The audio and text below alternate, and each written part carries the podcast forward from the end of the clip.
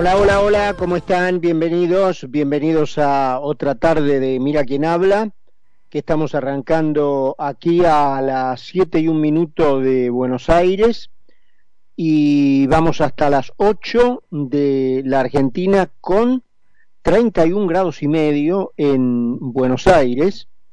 Eh, y bueno, con ya la final del mundo eh, resuelta, eh, no en cuanto al ganador, por supuesto, que Dios quiera seamos nosotros el domingo, eh, sino en cuanto al rival de la Argentina, porque la Argentina eh, jugó ayer, la Argentina pasó con mucha autoridad su partido con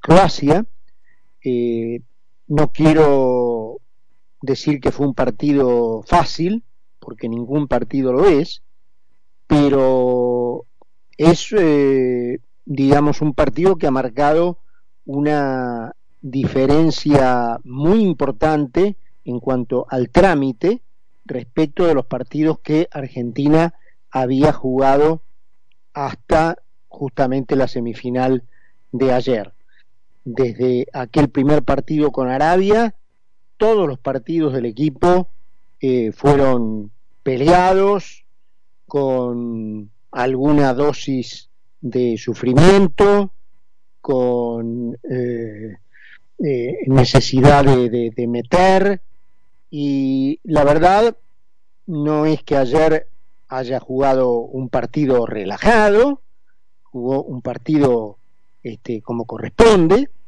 pero eh, digamos con un nivel, vamos a usar la palabra comodidad, de comodidad justamente, que eh, trasladó, digamos, a todos los, argentinos que lo estaban mirando en todo el mundo, eh, esa sensación de tranquilidad. Además, un partido extraordinario de Messi. Realmente ya no hay palabras para describir este crack definitivo de un deporte que otros practican de modo similar a él, pero que él juega a otra cosa. Eh, porque cada vez está más claro que la práctica que Leo Messi eh, nos regala en cada partido eh, tiene sí una base de fútbol, pero algo de otro deporte que practica el solo, que los demás no juegan. Así que un gran enfrentamiento, hoy Francia superó su compromiso de semifinal con Marruecos. Eh, digamos que el resultado da la sensación de que eh, Francia también pasó con cierta comodidad, pero el partido no le fue fácil. ¿eh? Eh, es más, cuando Francia consigue esa tranquilidad en el marcador, era cuando mejor estaba apareciendo en el partido Marruecos y quizás donde un eventual empate del equipo africano no se hubiera visto como que no reflejaba lo que estaba pasando en el, encuentro, al contrario. Eh, un, eventual empate en esos minutos del partido, eh, bueno, eh, hubiera puesto en el marcador lo que se estaba viendo. Pero bueno, le faltó definición al equipo de África del Norte eh, le faltó esa, eh, eso que le sobra a los franceses y que esperemos que la defensa argentina el domingo conjure con eficiencia, ¿no es cierto? Eh, que es el poderío ofensivo. En, en, una que tuvieron, repito, en ese, en el medio de ese tiempo en donde el que merecía marcar era Marruecos, Francia tuvo una tuvo una y, la, y lo liquidó. Así que mm, eh, Argentina-Francia, Francia-Argentina, el domingo a las 12 del mediodía, hora de la Argentina, 6 de la tarde, hora de Qatar, eh, por la tan ansiada tercera Copa Mundial para la Argentina. Em, creo que más allá de lo que ocurra, el equipo lo merece eh, por el nivel de compromiso que ha tomado con el objetivo de conseguirlo. Eh, no hay verso eh, cuando uno escucha sus, sus declaraciones, que por supuesto incluyen las del cuerpo técnico, se da cuenta que no hay demagogia, ni verso, ni, ni viri en eh, las declaraciones que justamente hablan de eso, del compromiso del equipo con el objetivo de conseguir el campeonato. Eh, así que mm, se han repuesto de un golpe inicial muy duro, muy fuerte, que convirtieron a todos los partidos siguientes en finales. Los demás equipos eh, pudieron atravesar, casi diría yo que en su totalidad, creo que el único que estuvo en esa condición desde el inicio fue la Argentina, em, pudieron atravesar, digo, la fase de grupos eh, con la especulación de llegar a octavos hasta el último partido, la Argentina no, la Argentina desde el mismísimo segundo partido sabía que si perdía o incluso si empataba eh, quedaba fuera del campeonato, así que jugó verdaderos, primero 32 avos de final con México, luego 16 avos de final con Polonia y a partir de allí se unió al flujo natural del campeonato jugando octavos, cuartos y semifinal. Pero desde el segundo partido la Argentina jugó finales y el equipo mostró un compromiso que me parece debería ser recompensado con el campeonato. Y por supuesto, quienes me, escuchan hace rato, quienes nos escuchan hace rato, saben de mi devoción por el capitán argentino, así que me parece que como la mayoría del mundo del fútbol, en la Argentina y en todo el mundo, eh, opina y quiere y desea, Messi merece el trofeo que debió haber ganado antes y que por esas cuestiones de este deporte tan lindo eh, no lo pudo conquistar sino hasta ahora. Eh, vamos un poquito a las otras cuestiones de actualidad que no son pocas, que no son pocas. Eh, la Argentina está teniendo un digamos, no es una información de último momento, al contrario, es un problema, una cuestión que la Argentina arrastra desde hace casi 80 años, 76 eh, para ser más preciso, que es la em, idea fija del peronismo por hacerse de el poder que no le responde por completo, que es el Poder Judicial. Porque en los poderes políticos, en la elección del presidente y en la elección del Congreso, sus mañas políticas, aun cuando no ganen las elecciones en las urnas, como ha ocurrido, eh, conservan un poder residual para, como se dice ahora, pudrirla en la calle eh, con sus fuerzas de choque, con sus fuerzas sindicales, e impedir el gobierno de otro. Em, además, con un consistente lavado de cerebro, que a propósito después les voy a contar algo respecto al lavado de cerebro, pero con un consistente lavado de cerebro, conversábamos el otro día con Félix Lonigro, a propósito de su libro Claves para la Educación Cívica de los Argentinos, eh, han logrado eh, un lavado de cerebro colectivo muy importante por el cual la gente o una gran mayoría de gente, eh, ha comprado la tentadora idea de que eh, la democracia consiste en que gobierne la mayoría, entendiendo por gobierno que ese que gana tenga todo el poder, incluido el de los jueces. Como naturalmente hay allí una puja entre lo que está escrito y las pulsiones del peronismo por romper ese sistema organizado en la Constitución, no lo han logrado del todo.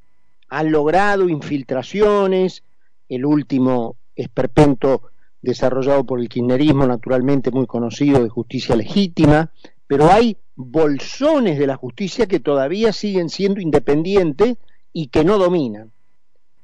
Y no se resisten, no, no se dan por vencidos, insisten, pese a todo lo que han logrado, porque desde lo que era la justicia antes de que Perón se hiciera del poder, cuya primera medida naturalmente fue hacerle juicio político a cuatro de los cinco jueces de la Corte, y los echó a todos, allí empezó la guerra peronista contra la justicia independiente que continúa hasta hoy, a pesar de todos los, entre comillas, triunfos que han tenido y la ganancia de territorio en ese, en ese terreno judicial que han tenido, no renuncian al todo, siguen insistiendo en el todo. Fueron por la reforma eh, constitucional del 94, que lamentablemente Menem aceptó porque eran tantos sus deseos de ser reelecto, que aceptó el chantaje de, eh, está bien, te damos la reelección, pero la reforma de la Constitución no va a consistir solamente en levantarte la prohibición de la reelección, ¿eh? Le vamos a meter mano a la Constitución en otras cosas. Y Menem bajó la cabeza y aceptó eso sin eh, advertir que todo lo que él había hecho, ni hablemos en el terreno económico, pero también en el terreno político, se iba a caer como un castillo de naipes si entregaba esa, ese trofeo, hablando del Mundial, si entregaba ese trofeo que este, justamente él había de algún modo eh, ayudado a cambiar en los años 90 en la, en la Argentina. Y así ocurrió, así ocurrió. La reforma del 94 cristalizó, eh, está bien, le dio, le dio el gusto a Menem con la reelección, pero con el cuchillo bajo el poncho introdujo reformas en la parte operativa de la Constitución que eh, terminaron de producir el efecto que el peronismo buscaba. Entre otras cosas, la introducción del Consejo de la Magistratura, que no solo se, se conformaron, este es el tema, no se conforman con los éxitos que tienen en su tarea de hacerse de todo el poder, no se conforman sino es con el todo, con el 100%. Em, porque logran meter el Consejo de la Magistratura en la Constitución, pero no se conforman con eso. Y en la ley que organiza su conformación, lo hacen integrar por representantes de los poderes políticos. Ningún Consejo de la Magistratura, porque es un instituto que efectivamente en el mundo occidental existe, es, es, un instituto de origen europeo, que mucho no tenía que ver con las tradiciones liberales norteamericanas de nuestra Constitución, pues es un injerto, pero bueno, ese es otro tema. Pero aún en los países libres, digamos, que tienen este instituto, eh, su conformación no, no supone eh, la infiltración de los poderes políticos en ese órgano que termina eligiendo y expulsando a los jueces o formando parte del proceso de elección y de expulsión de los jueces. Entonces ellos no solo crearon el instituto, sino que lo coparon. No conformes con eso, en 2006 la, la entonces senadora Kirchner modificó su constitución para aumentar el porcentual de poder de los de los sectores políticos en el Consejo de la Magistratura. Esa ley la Corte tardó 16 años en declararla inconstitucional. No se conformaron. Mientras tenían incluso la ley inconstitucional vigente, porque todavía no había fallo definitivo de la Corte, no se conformaron y fueron por el famoso proyecto de democratización de la justicia, que de última implicaba que los jueces se metieran en las boletas políticas de los partidos para transformarse en otros demagogos más, a buscar votos con demagogia en tribunas políticas para ser jueces. La Corte lo declaró inconstitucional. Entonces, siguieron insistiendo. Cuando la Corte declara la inconstitucionalidad de la conformación del Consejo de la Magistratura, tuvimos el espectáculo público, porque aparte ni siquiera eh, tomó cuidados para hacerlo disimulado, ¿no? Adelante de todos, a la luz del día, Cristina Fernández de Kirchner dividió el, el bloque de senadores del Frente de Todos para robarle el representante que le correspondía al PRO. Y eso lo hizo a la luz del día, cuestión que todavía está discutida. Por eso el Consejo no está integrado. Buscan crear esta payasada, esta pantomima de crear universidades nacionales por todas partes. No tiene que ver con la educación, que es el verso demagógico que venden.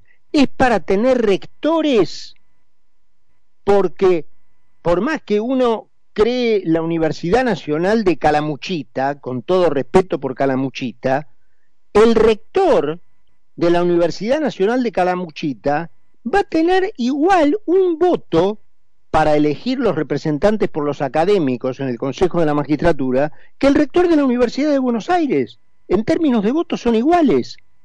Entonces, se hacen del voto del rector de estas universidades que hacen proliferar en todo el país para ganar un asiento más en el Consejo de la Magistratura. No paran, no paran.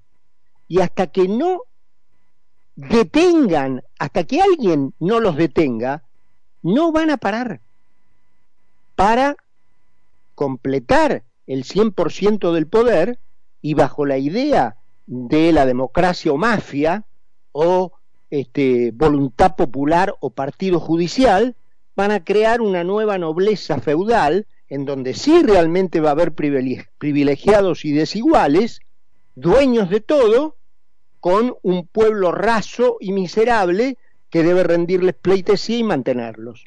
Esta es la, digamos, el, lo que hay que detener del, eh, del peronismo. Les decía en materia de lavado de cabeza, proceso muy exitoso del peronismo, por cierto, ha circulado por redes un video de una madre que le dirige un mensaje de voz por WhatsApp a la directora de un colegio en queja porque a su hijo de jardín de infantes le empezaron a enseñar los primeros respetos a los símbolos patrios la bandera, el himno, el escudo, los colores patrios.